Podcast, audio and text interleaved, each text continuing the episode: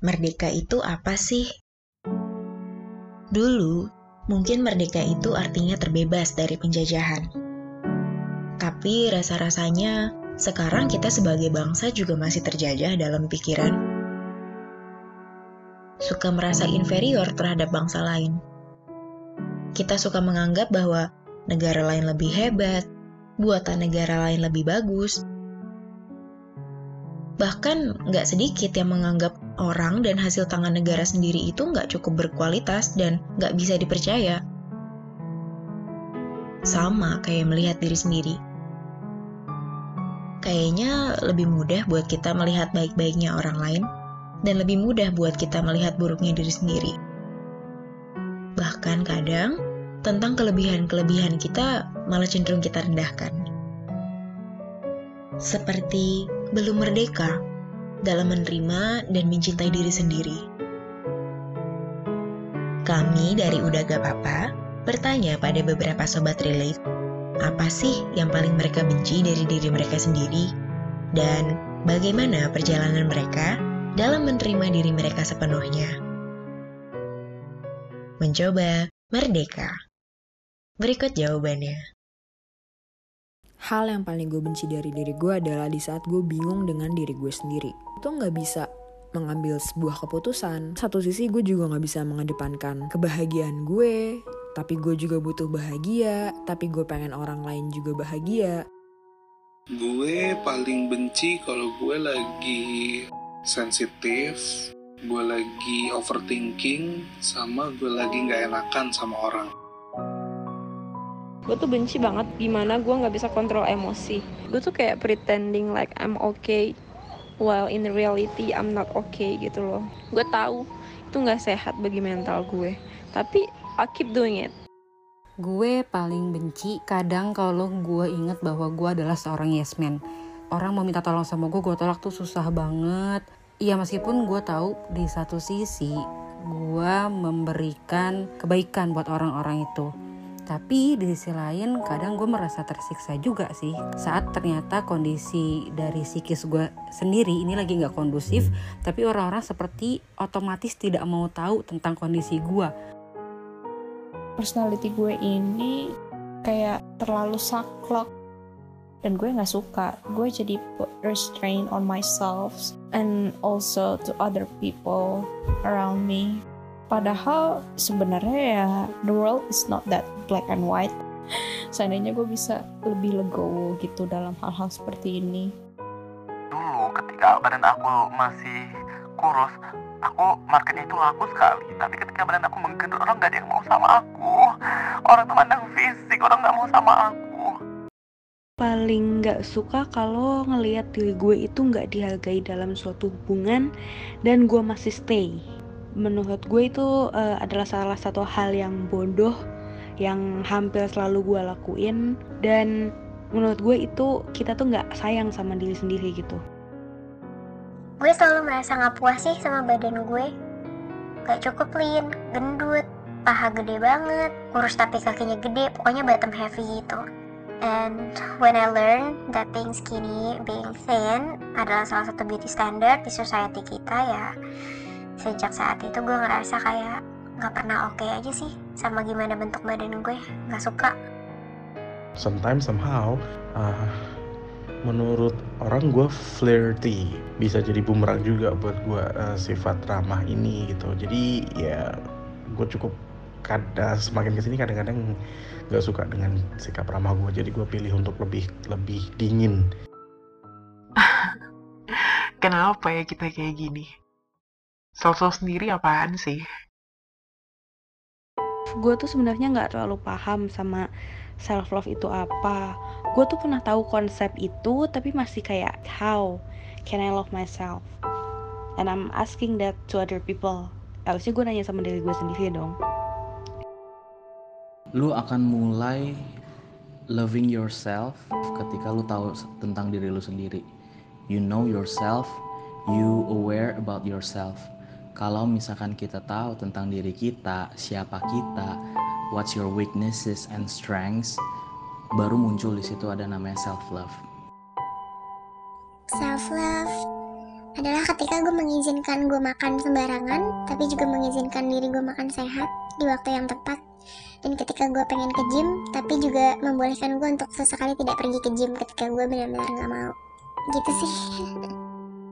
Self love for me adalah ketika lo pengen apa pun itu lo bisa dapetin. Beli baju inilah pengen beli ini pengen ke sini pengen makan ini dan lo kesampaian itu udah self love sih menurut gua. Untuk menerima diri gue sendiri akhirnya gue menggunakan skincare yang menurut gue mahal. Dan sebenarnya juga pas gue pakai kagak signifikan amat gitu kayak ya udah. Tapi gue kan jadi kesuges oke karena ini mahal pasti ini akan jadi bagus di kulit gue Kalau gue ngadepin kekurangan gue lebih ke arah meditasi. Gue lebih tenang ngadepin kekurangan gue ini. Karena kekurangan gue cukup menyulitkan gue untuk mengambil keputusan. Praktikalnya dalam self love yang bisa kita udah mulai terapkan nih dari sekarang, ya kita harus udah stop comparing diri kita sama orang lain. Kalau misalkan kayak gue cowok, gue belum merit, ternyata teman-teman gue yang mungkin lebih muda dari gue bahkan udah merit, udah punya rumah dan lain-lain segalanya. Ya kita nggak bisa ngebandingin gitu aja gitu. self love yang selalu gue tekankan adalah I have my worth gitu terlepas gue gendut uh, gue orang yang ada hal lain yang bisa gue jual gitu maybe my personality definitely my voice my my passion in music. Uh, I like to groom. Gue suka grooming gitu. Dan juga I I have quite a lot collection of perfume. Karena ya buat gue perfume bisa boost confidence gue gitu. Yang ngelakuin apa aja yang gue senang gitu. Me time beli barang yang gue suka olahraga sendiri itu menurut gue salah satu self love yang udah gue lakuin gitu. Kalau self love yang menurut gue susah untuk gue lakuin gue kan suka nggak enakan sama orang. Gue tuh lebih mentingin perasaan orang lain daripada perasaan gue sendiri gitu. Itu sih yang menurut gue paling susah. Sampai sekarang gue sebenarnya masih struggle dengan hal itu karena ya baik lagi tadi karena gue selalu memikirkan gue di posisi orang lain.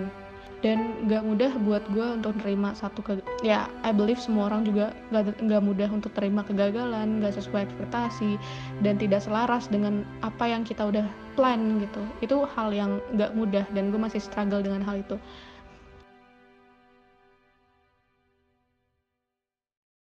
Halo, Sobat Relate. Gila, gimana lo setelah dengerin itu semua, lo merasa ada nyenggol-nyenggol lu gitu nggak? Kayak ngerasa, ih iya gue banget loh kayak gitu, ada nggak? Gimana perasaan lo? Wah iya. Oke, jadi menceritakan dulu gimana biasanya proses udah nggak apa-apa itu record gitu ya. Mm-mm. Nah biasanya kita tuh milih topik tuh kayak di awal bulan gitu atau kayak beberapa minggu lah sebelum kita record gitu kan. Kita tuh punya eh, ibu research, bagian research. Iya. Tabita, shout out untuk Tabita yang Canggih banget ya.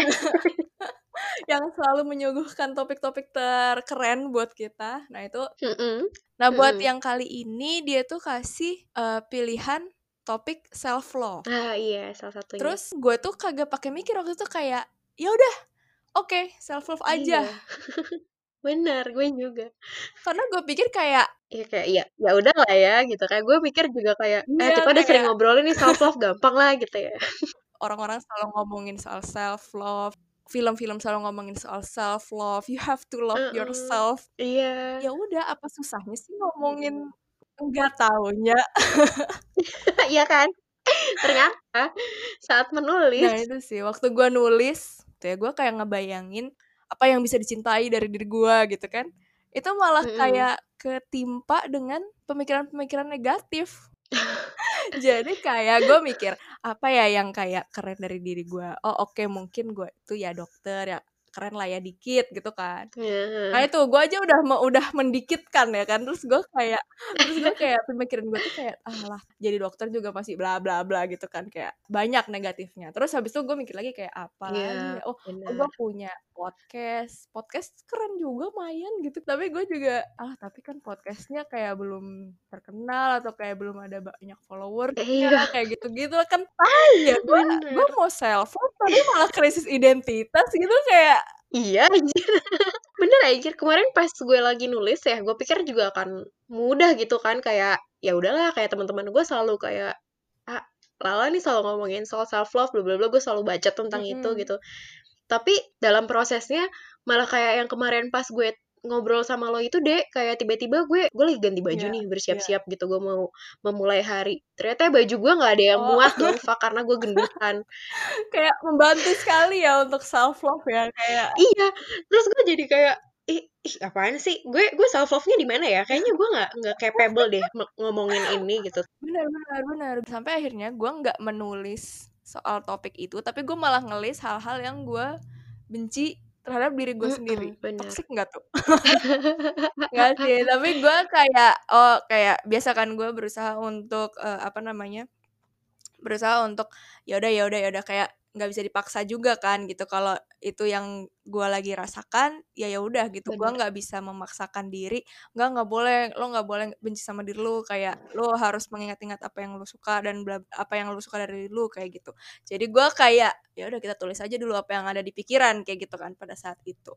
Nah bener. gue terus eh, iseng juga tuh. Mungkin nih mungkin sobat relate itu juga merasa hal yang sama seperti gue ketika mereka lagi mikir apa yang apa apa yang mereka suka dari diri mereka sendiri mereka malah keinget hal-hal yang negatif soal mereka atau apa yang mereka benci soal mereka jadi gue kemarin sempet tanya di IG story udah nggak apa-apa at udah nggak apa-apa Mm-mm. podcast itu bisa dicek juga di highlightnya hating myself Mm-mm. gue bertanya kapan sih kalian itu paling benci dengan diri kalian sendiri iya dan it shows something sih kayak eh, ketika kita menanyakan hal ini sama ketika kita menanyakan hal lain hal ini tuh disambut dengan sangat ramai gitu. Berarti kan ini mencerminkan kayak oke uh, there there is something wrong dalam diri kita. Kita semua merasakan hal yang sama gitu bahwa ada sesuatu yang salah sesuatu yang kita benci dari diri kita sendiri bener sih gitu. banget. Dan yang mereka ceritakan ini kan juga lekat juga dengan kita gitu. Beberapanya tuh kan seperti takut takut eh apa Hmm. melakukan kesalahan. Kenapa sih aku selalu melakukan kesalahan? Bodoh banget kayak gitu. Terus ada juga kan yang malu aku kayaknya melakukan hal-hal yang memalukan kayak gitu. Ada juga yang Hmm. kayak aku tuh aku apa aku tuh punya ekspektasi yang tinggi gitu kayak. Jadi itu kan kayak sering banget gak sih? Kayak gue juga No. merasa seperti itu gitu. Kayak kadang kadang kita tuh eh punya banyak harusnya untuk diri kita sendiri ke diri kita sendiri itu sekeras itu. Hmm, I see. Bener sih. Mungkin kayak ini hal yang sama. Kayak ketika kita mencoba mencintai orang lain gitu. Kadang kita punya ekspektasi yang tinggi terhadap orang lain. Begitu juga dengan diri kita sendiri. And that's why kita, we tend to always feel disappointed dengan diri sendiri. Kita selalu merasa kecewa karena salah satunya ya kita punya ekspektasi yang tinggi. Dan kita tuh selalu kayak, apa ya, gue tuh pengen bisa lebih dari ini. Gue, gue tuh harusnya bisa begini. Gue harusnya bisa begitu gitu. Jadi gue menemukan artikel nih di Psychology Today. Judulnya tuh kayak Millennials Obsessions Over Self Improvement. Dia bilang kayak millennials Hmm. itu kenapa sih terobsesi dengan self improvement kayak gitu. Jadi di Mm-mm. artikel itu dia bilang eh 94% millennials itu ternyata memiliki personal improvement commitments gitu dibandingkan Oke. dengan boomers yang cuma 84%. Oke. dan Gen X yang mereka tuh 81%. Jadi kayak millennials Oke. itu kayak pengen banget untuk self improve. Terus ditulis Hmm. juga boomers itu mereka rata-rata menghabiskan 152 dolar per bulannya untuk self improvement. Itu termasuk ya diet, kebutuhan gym, make up gitu kayak terapi, Hmm. coaching, sampai apps-apps well-being itu 152 dolar.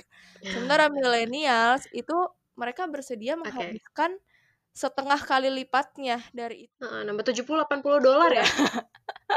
Gila juga. Untuk self improvement itu uh, berdedikasi sekali gitu. Sampai muncul pertanyaan, kenapa sih milenial tuh sangat terobsesi dengan menjadi lebih baik gitu. Ini tuh relevan juga dengan keadaannya milenial sendiri yang dia tuh memang selalu anxious mempertanyakan apakah mereka tuh good enough. Oh. Ada beberapa poin dia bilang. Jadi yang pertama kayak kita punya begitu banyak opsi dan pilihan. Ada beragam macam makanan kita bisa makan, ada beragam macam mobil kita bisa pilih, ada beragam macam career kita bisa punya. Orang-orang di luar sana Hmm. mereka punya rumah yang lebih gede dan punya punya bisnis yang lebih hebat kayak gitu. Jadi seperti tidak ada batasnya gitu. Kayak lo bisa menjadi apa pun di dunia ini. Oh iya.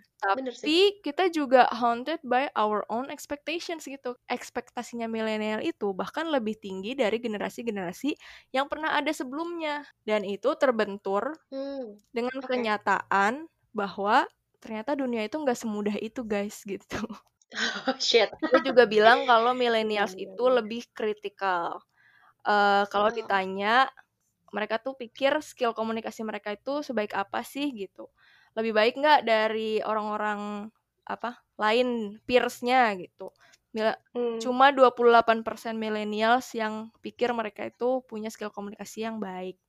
Sementara kalau umur 50 tahunan dan umur 60 tahunan mereka tuh sampai 40% ke atas Oh, gitu lah. oke. Jadi millennials tuh juga lebih kritikal, mereka tuh lebih kayak ah enggak enggak gue gue not enough. Dan 75% millennials tuh menggunakan sosial media dan semuanya ngeliatin millennials lainnya gitu yang lebih sukses. Jadi kayak Kayak keadaan yang mendorong kita untuk menjadi lebih kritis akan diri kita sendiri gak sih? mhm. Gue tidak mau mencoba berkonspirasi ya, cuma gue mau kayak apa ya? Gue ingin eh, reflecting kepada dunia di mana gue berada gitu. Maksudnya may- mungkin ini akan jadi insight yang bagus. Hmm. Kan gue juga termasuk kita juga termasuk bagian dari milenial gitu ya. Mm-mm. Jadi eh, dengan adanya sosial media kita jadi lebih terbuka untuk melihat orang lain dan semakin majunya zaman itu kayak segala hal itu jadi makin advance dan makin bervariasi gitu. Hmm. Jadi kita punya banyak sekali opsi Mm-mm. di saat yang sama kita juga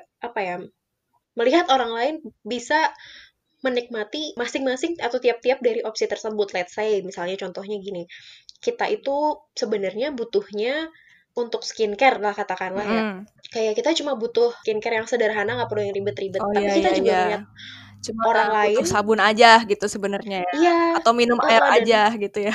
bener dan dan kulit kita udah cukup sehat dengan treatment kayak Benar gitu benar kan benar kulit orang benar benar beda-beda ya.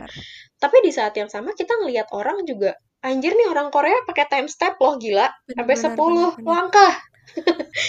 Which is a lot gitu dan kita ngerasa butuh gitu. Jadi gue juga kan eh, bekerja di industri PR ya di mana Mhm. ketika kita itu kayak misalnya ada per- ada brand mau ngeluarin produk baru gitu. Di Mhm. situ kita create naratif di mana kita harus menjadikan produk ini sebagai sebuah kebutuhan Iya. gitu. Jadi eh, gue juga merasakan sih kayak eh, segala hal di dunia ini disediakan di- apa di provide gitu untuk kita dan kita tuh digiring oleh narasi yang selalu bilang kayak lo tuh butuh ini, lo butuh ini, Mhm. lo butuh ini. Kita semua serba butuh. Iya. Di saat yang sama, kita dipojokkan dengan pemikiran kita sendiri bahwa kita tuh selalu merasa kurang. Gue tuh bisa lebih dari ini, gue harusnya bisa begini gitu. Mm-mm. Halo Sobat Relate, jangan lupa tungguin part 2 dari episode self-love ini ya. Tungguin.